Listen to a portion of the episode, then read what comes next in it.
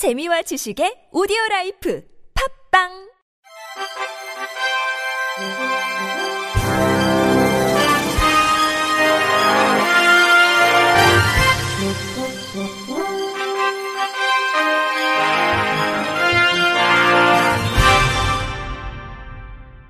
청취자 여러분 안녕하십니까? 1월 3일 수요일 KBIC 뉴스입니다. 22대 총선을 100일 앞두고 여전히 투표 현장에서 차별을 받고 있는 지체, 시각, 청각, 발달 장애인 등 장애인들이 올해에는 모든 장애인들이 당당하고 자유롭게 투표를 할 수 있도록 참정권을 보장하라고 목소리를 높였습니다. 장애인 차별금지 추진연대는 어제 오전 11시 국회 앞에서 한국 피플퍼스트, 피플퍼스트 서울센터와 22대 총선 D100일 장애인 참정권 보장 촉구 기자회견을 열었습니다. 장출연에 따르면 지난 20여 년 동안 장애계 단체들은 매 선거 시기마다 장애인도 한 사람의 유권자로서 동등하고 평등한 선거 참여를 위한 환경을 만들어내기 위해 전국 모니터링 및 국가인권위원회 차별 증정 사업, 법제도 개정을 위한 토론회와 기자회견 등을 진행했지만 장애인 유권자들은 헌법에 명시된 참정권을 여전히 보장받지 못하고 있는 실정입니다. 대구 장애인 차별 철폐연대 박명의 공동대표는 나는 30살에 처음으로 투표를 했다. 이전까지는 투표를 하지 않아도 되는 사람인 줄 알았다. 그때는 투표소가 지하에 2, 3층에 있어서 남들에게 들려져 올라가고 내려가며 투표를 했다며 당시에는 이런 환경에서 투표를 하기 싫다는 말은 하지도 못했다라고 회상했습니다. 이어 이제 40년이 지났다. 그런데 지금은 어떠한가? 왜 여전히 나는 우리는 장애인의 참정권을 보장하라고 소리치고 있는가라며 국민의 기본적인 권리인 참정권조차 보장하지 못하면서 저 국회의원들은 무엇이 잘나서 저렇게 고개를 빳빳이 들고 다니는가 이 현실을 부끄러워하라고 소리쳤습니다. 피플퍼스트 서울센터 박연철 활동가는 발달 장애인들은 제도적으로 투표 조력인도 지원되지 않고 후보자 공약은 너무 어려워 공약을 이해하고 내가 찍고 싶은 후보자를 찍고 싶어도 그럴 수가 없다. 발달 장애인의 투표에는 너무 어려운 점이 많다고 토로했습니다. 아울러 발달장애인의 참정권을 위해 당사자들은 십수년을 요구하고 싸워왔다. 어떤 싸움을 하고 또 얼마나 기다려야 국회는 우리의 참정권에 관심을 가져줄 것인가라며 올해는 장애인도 자유롭게 투표할 수 있는 권리를 만드는 멋진 해가 됐으면 좋겠다라고 힘주어 말했습니다. 이들 단체가 모든 장애인의 참정권을 위해 요구하고 있는 주요 개선 사항은 모든 사람이 100% 접근 가능한 투표소 선정, 선거전 과정에서의 수어 통역과 자막 제공 의무화, 정답 및 후보자 토론 시 토론자 1대1 수어 통역 서비스 제공, 시각장애인 점자 공모 안내물에 비장애인과 동등한 제공, 의무화입니다. 또 선거 사무원 모두에게 장애인식 개선을 위한 충분한 교육 추진, 장애인 거주시설, 장애인의 참정권 공정성 보장제도 마련, 발달 장애인들을 위한 이해하기 쉬운 선거 정보 제공, 지역별 선거 설명회 및 모의 투표 사전 개최, 투표 보조 시 공적 조력인 배치, 그림 투표 용지 도입 등의 내용을 포함하고 있습니다. 2024 총선 장애인 차별 철폐연대가 어제 오후 2시 국회의사당역에서 출범했습니다. 전국 장애인 차별 철폐연대 타이시설 장애인당과 함께한 이날 출범 대회에서는 샵 나는 장애 시민 권리에 투표한다 캠페인을 선포했습니다. 2024 총선 장애인 차별 철폐연대는 캠페인을 통해 자유로운 모두의 이동, 이것도 노동이다. 권리 중심 노동으로의 이동, 이제는 탈시설이다. 지역사회 함께 사는 시대로 이동. 세 가지 정책 방향을 잡고 장애인도 시민으로 이동하는 시대로 시민들과 함께 만들어가기 위해 노력할 예정입니다. 2024 총선 장애인 차별 철폐연대는 22대 총선인 오는 4월 10일까지 장애인 정책 페스티벌, 장애인 참정권 운동, 대중집회, 거리 캠페인, 탈시설 장애인당 후보 출마 캠페인 등 다양한 활동을 펼칩니다. 정장영 권달주 대표는 4월 10일이면 총선이 진행된다. 선거 전과 선거 후가 너무 달리 보이는 정치 권력들은 여야를 가릴 것 없이 벌써 줄서기와 감원 인설이 나눔하고 있다. 우리는 진정한 장애인의 시민권 보장을 원한다고 강조했습니다. 이어 2024 총선 장애인 차별 철폐 연대가 오늘 출범한다. 우리는 장애 시민의 권리에 투표하자. 장애인도 시민으로 이동하는 사회. 시설과 집구석에 처박히는 것이 아니라 이동하고 교육받고 노동하며 지역 사회에서 함께 살자는 요구가 이제는 보장될 수 있도록 목소리 내자고 외쳤습니다. 내년부터 마약류 중독자, 성범죄자 등은 간병, 산모 건강관리, 장애인 활동 지원 등 사회 서비스 분야에서 종사할 수 없도록 하는 법적 근거가 마련됐습니다.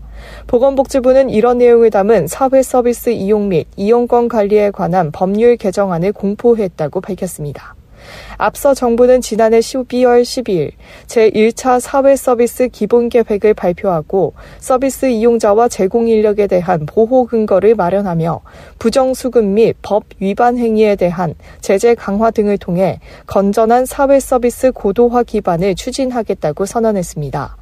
기본 계획에 따라 앞으로 서비스 제공 인력이 보다 안전한 환경에서 서비스를 제공할 수 있도록 이용자가 제공 인력에 대해 폭행, 상해, 성희롱 및 서비스 제공 범위를 벗어나는 부당한 요구 행위 등을 하는 것을 금지합니다. 이를 위반하는 경우 이용권 사용을 중단하거나 1년의 범위에서 이용권 사용을 제한할 수 있는 근거를 마련했습니다. 이용자 또한 안전한 환경에서 서비스를 제공받을 수 있도록 피성년 후견인, 마약류 중독자, 선범죄 등으로 금고 이상의 형을 선고받고 형의 집행이 끝나지 않은 사람 등은 제공 인력이 될 수 없도록 결격 사유를 법률로 규정하고 이를 위해 범죄 경력을 조회할 수 있는 근거를 마련했습니다. 또 제공기관의 부정수급이나 제공인력의 폭행, 성폭력 등 발생 시 행위의 동기나 정도를 고려해 위반 사실을 공표할 수 있도록 바뀝니다. 개정법은 하위 법령 마련 절차를 거쳐 내년 1월 3일부터 시행될 예정입니다. 보건복지부 김기남 사회서비스 정책관은 이번 법률 개정으로 이용자와 제공 인력 모두가 신뢰할 수 있는 서비스 제공 환경이 마련될 것으로 기대된다며 합의 법령을 적기에 마련함과 동시에 제1차 사회서비스 기본계획에 차질 없는 이행으로 사회서비스 고도화를 위한 제공 기반 조성에 힘쓰겠다고 밝혔습니다. 앞으로 KTX 동행자 마일리지 적립 안내 문구가 상시 기재되고 동행자 중 유아, 어린이, 중증장애인 등의 경우에는 승차권 구매자에게 마일리지가 자동 적립됩니다.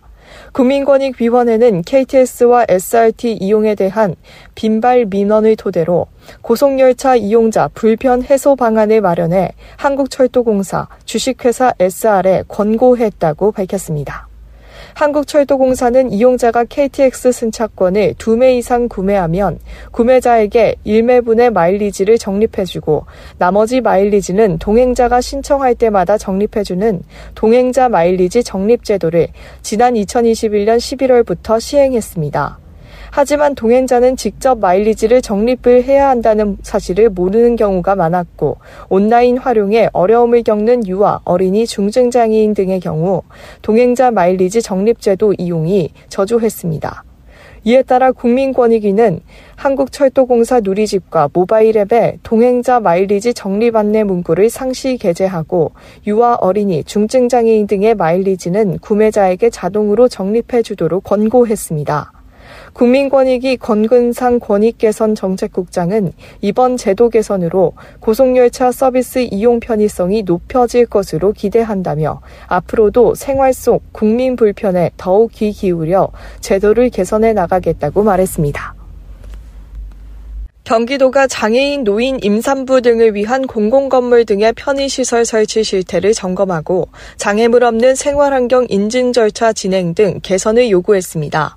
도는 지난해 11월 20일부터 12월 8일까지 도내 31개 시군에 장애물 없는 생활환경 인증 의무 이행과 장애인 등 편의시설 설치 운영 실태를 도민감사관과 함께 특정 감사했습니다. 장애물 없는 생활환경 예비 인증을 받은 도내 785개 공공건물의 실태를 점검한 결과 고양시 등 6개 시군은 내유동 커뮤니티 센터 등 7개 공공건물의 공사를 완료하고도 BF 본인증을 신청하지 않아 예비 인증 효력이 상실돼 시정을 요구했습니다. 또 성남시 등 14개 시구는 성남 육아종합지원센터 등 31개 공공건물에 대해 생활환경 인증을 신청했으나 인증기관의 보완 요구를 이행하지 못해 미인증 상태로 이용하고 있는 것으로 확인됐습니다. 도는 해당 공공건물에 대해 BF 인증 절차를 이행할 것을 통보했습니다. 이번 감사는 31개 시군으로부터 클라우드 시스템을 통해 제출받은 약 3천 건의 장애인 등 편의시설 적합성 검토 자료를 분석했고 복지 건축 분야 고민 감사관과 함께 현장을 점검하는 방식으로 진행했습니다. 끝으로 날씨입니다. 목요일인 내일은 전국 대부분 지역의 아침 기온이 영하권으로 떨어지면서 물러갔던 추위가 다시 찾아오겠습니다. 아침 최저 기온은 영하 8도에서 영상 1도로 오전에도 영상권 날씨를 보인 데 비해서 춥습니다. 낮 최고 기온은 4에서 10도로 다시 올라가겠습니다. 전날 내린 눈이 쌓인 지역에서는 빙판길이 나타나는 곳이 많습니다. 안전운전에 주의하셔야겠습니다. 당분간 기온은 평년 기온보다 높겠으나 3일 오후부터 찬바람의 영향으로 전날보다 4도에서 8도가량 낮겠습니다. 밤부터는 강원 영동과 경북 북부 동해안, 경북 북동 산지에는 바람이 매우 강하게 불겠습니다. 시설물 관리와 안전사고에 유의하시길 바랍니다. 바다의 물결은 동해 앞바다에서 0.5에서 1.5m, 서해 앞바다에서 0.5에서 2m, 동해에서는 최고 3.5m로 일겠습니다. 이상으로 1월 3일 수요일 KBRC 뉴스를 마칩니다. 지금까지 제작의 권순철, 진행의 강미성이었습니다. 고맙습니다. KBRC